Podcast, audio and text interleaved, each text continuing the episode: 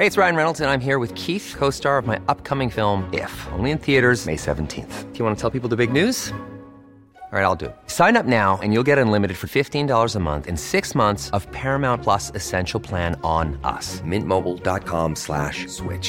Upfront payment of forty-five dollars equivalent to fifteen dollars per month. Unlimited over forty gigabytes per month. Face lower speeds. Videos at four eighty p. Active Mint customers by five thirty-one twenty-four get six months of Paramount Plus Essential Plan. Auto renews after six months. Offer ends May thirty-first, twenty twenty-four. Separate Paramount Plus registration required. Terms and conditions apply if rated P G. Burrow's furniture is built for the way you live. From ensuring easy assembly and disassembly to honoring highly requested new colors for their award-winning seating, they always have their customers in mind. Their modular seating is made out of durable materials to last and grow with you. And with Burrow, you always get fast, free shipping. Get up to sixty percent off during Burrow's Memorial Day sale at burrow.com slash ACAST. That's burrow.com slash ACAST. burrow.com slash ACAST. Hey, it's Danny Pellegrino from Everything Iconic. Ready to upgrade your style game without blowing your budget? Check out Quince. They've got all the good stuff, shirts and polos, activewear and fine leather goods, all at fifty to eighty percent less than other high-end brands. And the best part? They're all about safe, ethical and responsible manufacturing. Get that luxury vibe without the luxury price tag. Hit up quince.com slash upgrade for free shipping and three hundred sixty-five day returns on your next order. That's quince.com slash upgrade. Du lytter til en podcast fra T V to.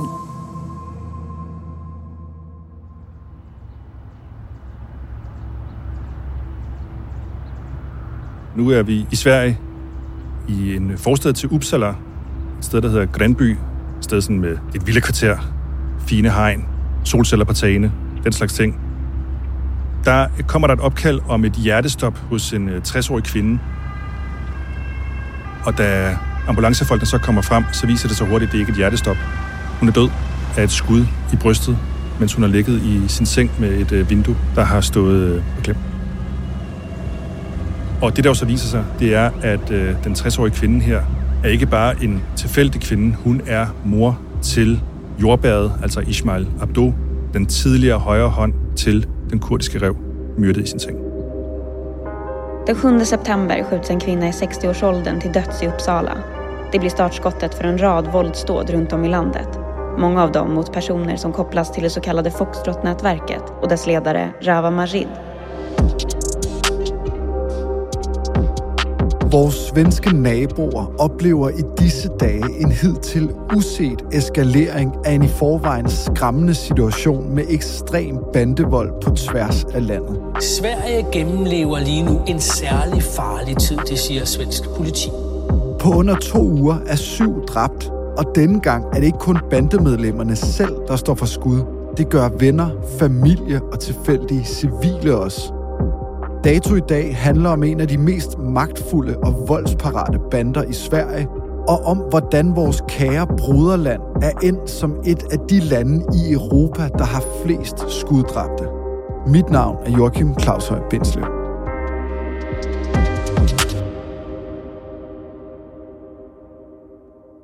Jesper, vi har jo hørt om den her voldsomme bandekonflikt i Sverige gennem noget tid. Alligevel sidder vi her nu igen. Altså, hvad er det, der har ændret sig siden sidst? Det er blevet mere brutalt. Det er en ny form for ofre, vi ser. Vi ser pårørende. Vi har set en mor blive dræbt. Og så ser vi også børn være en del af, af ofrene. tretten-årige, fjorten-årige fundet, tortureret og skudt ude i en skov. Og det er altså et niveau, som vi selv i den svenske bandekonflikt faktisk ikke har set før.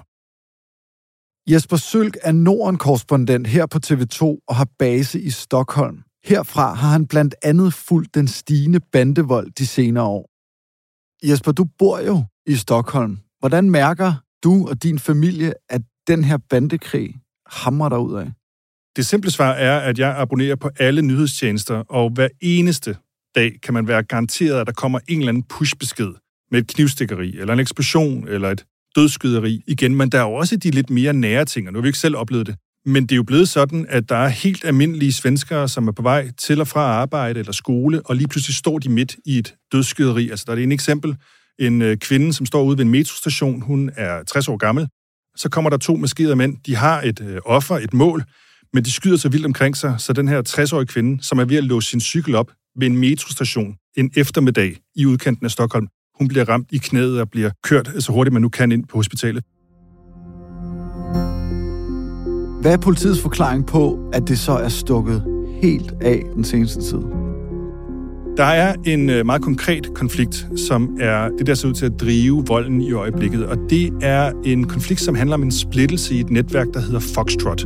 Og nu har altså Foxtrotnætværket splittet i to olika falanger. Og i Foxtrotnætværket, der har der siddet to ledere. Den ene, han bliver kendt som den kurdiske ræv. Den anden, han bliver kendt som jordgubben, jordbærret.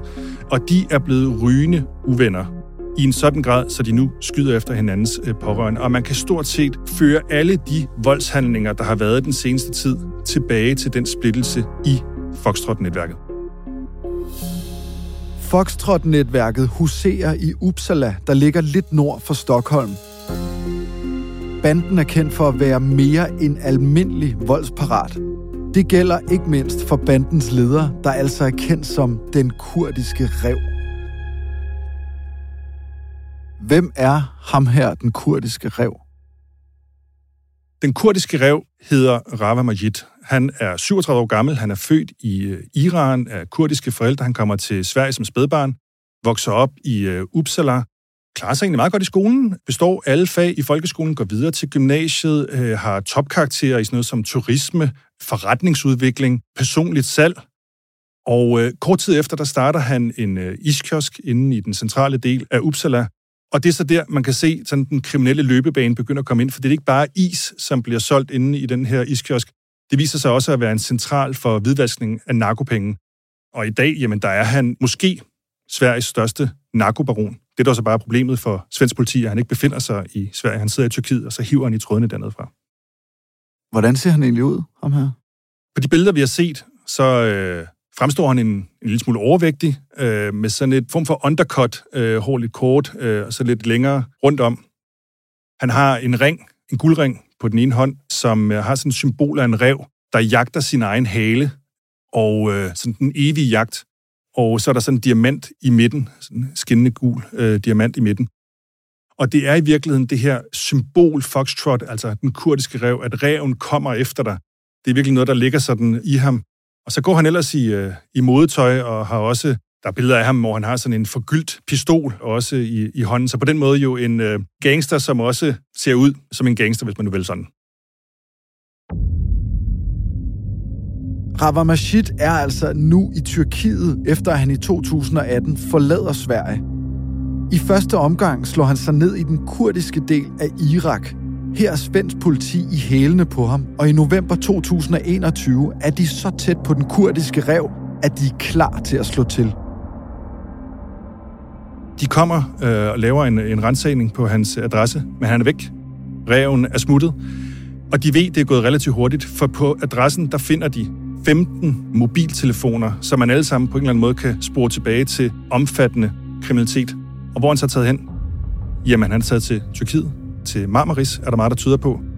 Hvor at, øh, han har købt sig til et øh, tyrkisk statsborgerskab. Det koster fire hundrede tusind dollars, amerikanske dollars, i øh, investeringer, og så har han fået et øh, tyrkisk statsborgerskab, formentlig under et øh, andet navn end øh, det, som vi kender ham. Altså hverken Rawa Majid eller den kurdiske ræv, men et, et tredje navn. Og der sidder han i øjeblikket stadigvæk og styrer løgene. Hvorfor henter svenskerne ham så ikke bare i Tyrkiet? Ja, det kræver jo, at Tyrkiet er villig til at udlevere ham til svenskerne, og det er de ikke i øjeblikket, fordi de som udgangspunkt ikke udleverer tyrkiske statsborgere. Heller ikke tyrkiske statsborgere, som har købt sig til deres statsborgerskab. Og det er jo en ting, vi har set også i andre tilfælde i forhold til Tyrkiet, hvor at russiske oligarker og narkohandlere og kriminelle fra andre dele af verden har taget til Tyrkiet som en form for beskyttelse. Og vi ved jo faktisk også, at øh, en række andre af de helt store spillere i den svenske bandekonflikt. De sidder ikke i Sverige, de sidder blandt andet i Tyrkiet og gemmer sig og derfra styrer deres øh, kriminelle imperium. Det her Foxtrot-netværk, som den kurdiske ræv han styrer, hvad er de for en størrelse, og hvad er det primært, de laver? Det er en gruppering, som har sit udgangspunkt i Uppsala. Den centrale person, altså den kurdiske ræv, og så er der et antal personer omkring ham. Det startede med en antal personer, vi snakker måske en tyve, tredive, fyrre stykker, som er enten familiemedlemmer eller nære venner af ham i sådan femogtyve til femogtredive års alderen. Og de viser sig at være formentlig den største importør af narko til det svenske marked. De gør sig i øh, narkohandel, selvfølgelig. De gør sig i, i afpresning. Men så gør de sig også i en øh, enorm voldsparathed. I et forsøg på, på den ene side, at vinde narkomarkeder, men også i et forsøg på at stå op for deres ære. Det vil sige, at der er sådan to elementer, som det svenske samfund kæmper mod, når det gælder Foxtrot-netværket. Den ene er de her narkomarkeder og kampen om det. Og så er det, at de er enormt voldsparate, når deres ære den bliver trykket. Den konflikt, vi så ser lige nu, menes at skyldes en uenighed mellem den kurdiske ræv, altså Rawa Majid, og så hans tidligere højre hånd, en fyr, der bliver kaldt Jordbærret, altså jordgubben på svensk. Hvem er han? Den tidligere højre hånd for den kurdiske ræv, han hedder Ismail Abdo. Han er treogtredive år gammel. Han er kendt på gaden i Sverige som jordgubben, altså øh, Jordbærret, og har været en del af inderkredsen i Foxtrot-netværket igennem rigtig lang tid. Han har virkelig været en af dem, som har været der fra starten, øh, som Rawa Majid har støttet sig til. Og de har, har ligesom bygget den her kriminelle gruppering op sammen. Og det, der var faktisk er lidt påfaldende, nu snakker vi om en svensk bandekonflikt, men meget tyder på, at både den kurdiske ræv, men også jordgubben, altså Ismail Abdo, sidder begge to i Tyrkiet og gemmer sig. Hvad ved vi om, hvorfor de der to gode gamle venner har de måske været, nu er nogen, der skyder efter hinanden? Vi ved jo ikke noget med sikkerhed, fordi det er en ganske lukket verden, det her. Men politiet har en række teorier, og vi ved også noget fra nogle af de journalister, der trods alt har kilder i miljøet. Og der er ligesom tre ting, der er i spil, ser det ud til. Det ene er, at man er endt med nogle ret store gældsposter, efter at øh, svensk politi har beslaglagt ret store narkoforsendelser, og de her gældsposter har skulle fordeles ud i netværket. Der har været en uenighed, og der er meget, der tyder på. Så er der også en uenighed om brutaliteten og den grad af brutalitet, som der har været brugt i Foxtrot-netværket. Altså det her med, at der bliver decideret brugt børnesoldater, altså tretten-årige, fjorten-årige, femten-årige, til at begå henrettelser, drab. I Sverige er en femten-årig dreng blevet anholdt, efter at en enogtredive-årig mand blev skudt og dræbt i et stort center i Malmø. Der har Foxtrot-netværket været et af de netværk i Sverige, som har været ekstremt villige til at bruge børn, men jo også til at dræbe børn. Altså tretten-årige, fjorten-årige, femten-årige, seksten-årige, som sådan en form for statuerer et eksempel. Og der har været en uenighed set ud til i forhold til, om det var for brutalt. Og så er der den her diskussion, om det har været rimeligt at gå efter pårørende. Ved vi noget om, hvem af de her to, altså den kurdiske ræv og jordbæret, der er gladest for børnesoldater og ligesom bruger det? Og de har nok begge to været med til at hyre dem, men der er meget, der tyder på, at hvis vi kigger på sådan brutalitet, så er det Rawa Majid, den kurdiske ræv, som ser ud til at være den, der er, er mest villig til at bruge meget brutale metoder. Inden for de seneste måneder har man fundet tre helt unge drenge, børn, en tretten-årig og to fjorten-årige, har man fundet dræbt. Nogle af dem med noget, der minder om torturlignende vold begået mod sig. Der taler om to fjorten-årige drenge, der hedder Mohammed Suleiman, og en anden fjorten-årig, der hedder Layth al-Asabi. Og det, som man formoder er sket, det er, at de to fjorten-årige, de har haft forbindelse til noget, der hedder Zero-netværket. Det er en mindre kriminel gruppering, som er sådan en undergruppe til Foxtrot-netværket. Og de skulle have fået fat i to pistoler, som tilhører Foxtrot-netværket. Dem har de så solgt videre. Gode penge. Det har man så fundet ud af fra Foxtrot-netværkets side, fra den kurdiske rævs side.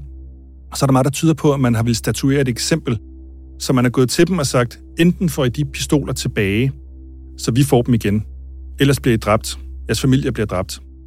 Og kort tid efter, der bliver først Mohammed, og et par uger senere Layth fundet dræbt ude i en øh, skov. Og det, man formoder, det er, at øh, der simpelthen blev gjort et øh, eksempel ud af dem. Man fucker ikke, hvis jeg tør bruge det ord, med den kurdiske ræv og Foxtrot-grupperingen. Om aftenen onsdag den sjette september sker der noget i den tyrkiske storby Istanbul, der får volden til at eskalere i Sverige. Hvad er det, der sker den aften i Istanbul? Der sidder en øh, gruppe af mænd på en øh, café udenfor på nogle øh, stole derude, i et område, der hedder Masala, i den centrale del af Istanbul. Og så kommer der pludselig to personer kørende op, trækker et våben og begynder at skyde vildt efter den her gruppe af mænd, der sidder på øh, caféen. Gruppen af mænd, de øh, trækker selv pistoler og begynder at skyde tilbage. Og øh, der bliver fundet jamen, adskillige skudhuller i vinduer og i vægge. Der er også en af cafégæsterne, som bliver ramt og bliver ført til, på hospitalet. Og kort tid efter, der starter der så en biljagt igennem Istanbuls gader, hvor politiet så finder frem til nogle af dem, der har siddet på caféen. Og det viser sig så at være medlemmer af den kurdiske rævs gruppering øh, Foxtrotnætværket. Hvad gør den kurdiske ræv så efter det her attentatforsøg? Det er jo så her, vi når til episoden Den nat i Grænby i Uppsala, hvor at moren til jordgubben, jordbærret Ismail Abdo, bliver fundet dræbt af et skud i, i brystet. Og den naturlige konklusion på det, for dem, der følger med i det her, det er naturligvis, at den kurdiske ræv har taget hævn over sin tidligere højre hånd ved at dræbe hans mor. Altså simpelthen gå efter det måske mest tabubelagte, både inden for banderne, men især også inden for den kurdiske kultur, altså gå efter en mor. Det er virkelig at rykke ud over alle de grænser, som man ellers normalt siger, at man har også inden for bandemiljøet. Herfra eskalerer volden. De seneste to uger har der været syv skuddrab, og så den kurdiske rævs svigermor blevet udsat for et attentatforsøg. Det mislykkes, da gerningsmændene går op til det forkerte hus. Så har vi også set et drab, hvor det helt tydeligt var den forkerte person, som endte med at blive dræbt. Det er en morgen, den tolvte september, hvor at, øh, en ung mand på femogtyve år, han hedder Marcus Emmanuel, han er på vej på arbejde. Han arbejder i ældreplejen, hjælper med at give medicin og få morgenmaden klar osv. Ikke? Han har ingenting med kriminalitet at gøre. Han går ud af sin trappeafgang, og der bliver han så mødt af en eller to personer, som skyder og dræber ham. Koldt blod. Og det, der jo så viser sig, er, at i samme opgang, der bor en pårørende til den ene af de her to bandeledere, som formentlig har været øh, målet. Men altså en fuldstændig uskyldig mand, skudt ned med koldt blod som en del af den her bandekonflikt. Det er også de ting, der sker. Og når man så øh, begynder sådan at regne sammen, de drab, som vi ser ud til at kunne føre tilbage til alene den her konflikt mellem de to tidligere bondkammerater i Foxtrotnætværket, så taler vi syv skuddrab på lidt under to uger siden den syvte september. Hvorfor er det egentlig, at de nu går efter familiemedlemmer? Der er en ting ved den svenske bandekonflikt, og det er jo ikke alene i det her tilfælde, men også generelt, som er markant anderledes end det, vi kender fra den danske bandekonflikt. Altså i Danmark, der handler rigtig mange af de uenigheder, skyderier og sådan noget. Det handler om narkomarkeder. Det handler om penge.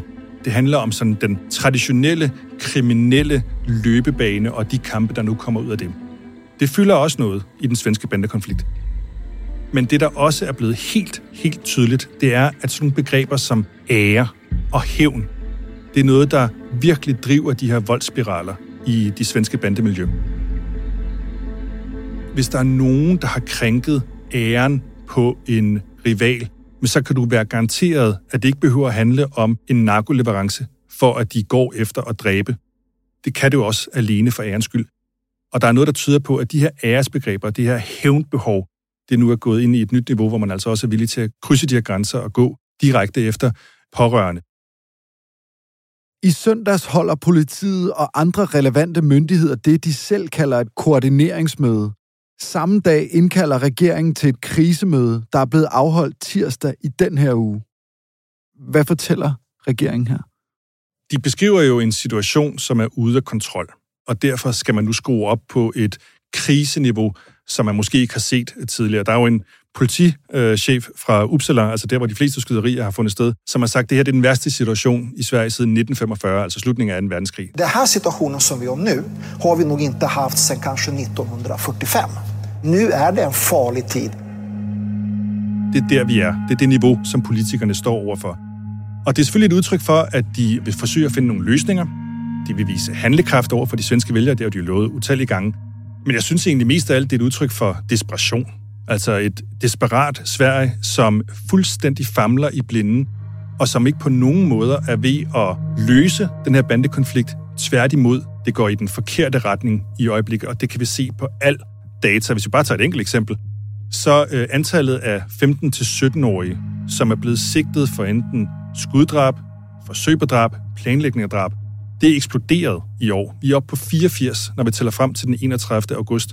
Sidste år var det tal omkring øh, halvtreds, femten til sytten-årige. For ti år siden var det otte.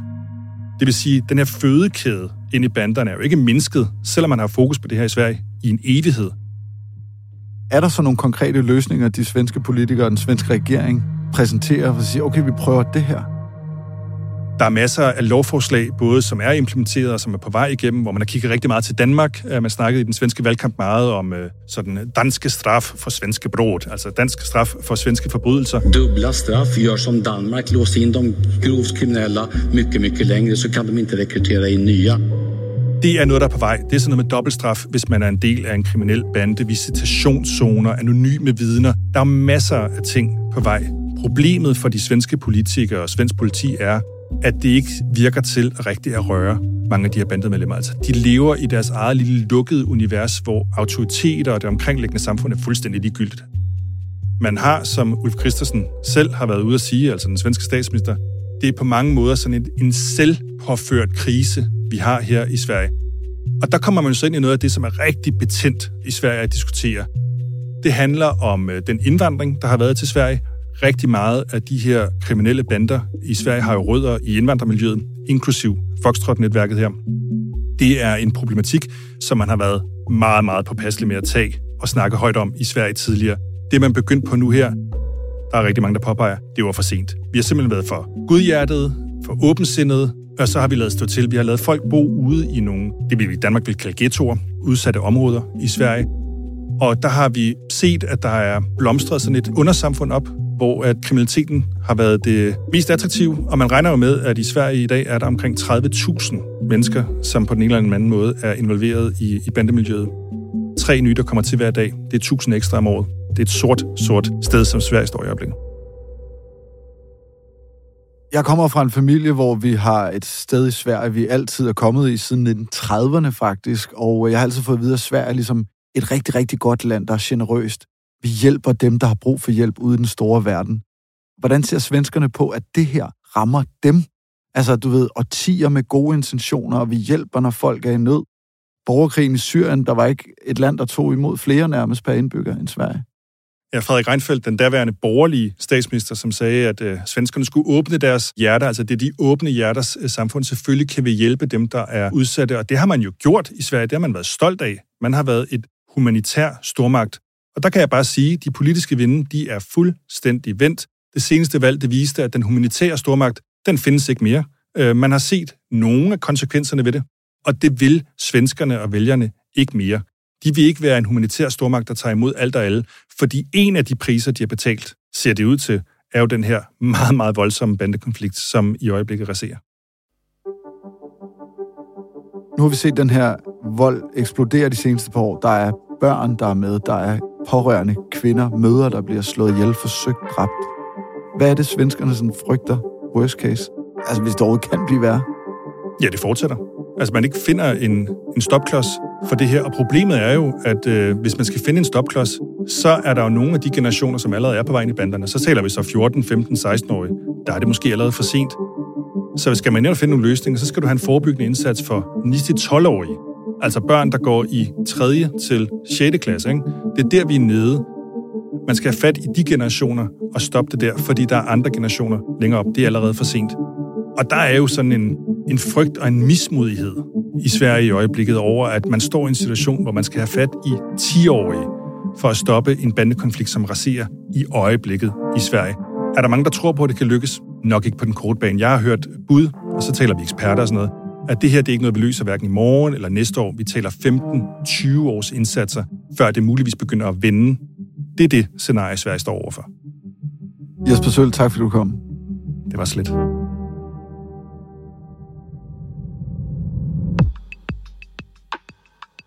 Dagens program er tilrettelagt af Emil Laversen, Thomas Kahia Humle og Rikke Romme.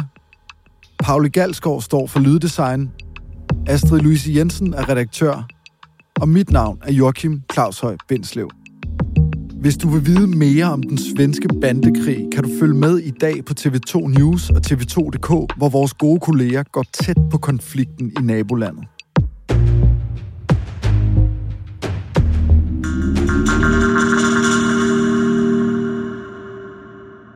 Du har lyttet til en podcast fra T V to. Even on a budget, quality is non-negotiable. That's why Quince is the place to score high-end essentials at fifty to eighty percent less than similar brands. Get your hands on buttery soft cashmere sweaters from just sixty bucks, Italian leather jackets, and so much more. And the best part about Quince, they exclusively partner with factories committed to safe, ethical, and responsible manufacturing. Elevate your style without the elevated price tag with Quince. Go to quince dot com slash upgrade for free shipping and three sixty-five day returns.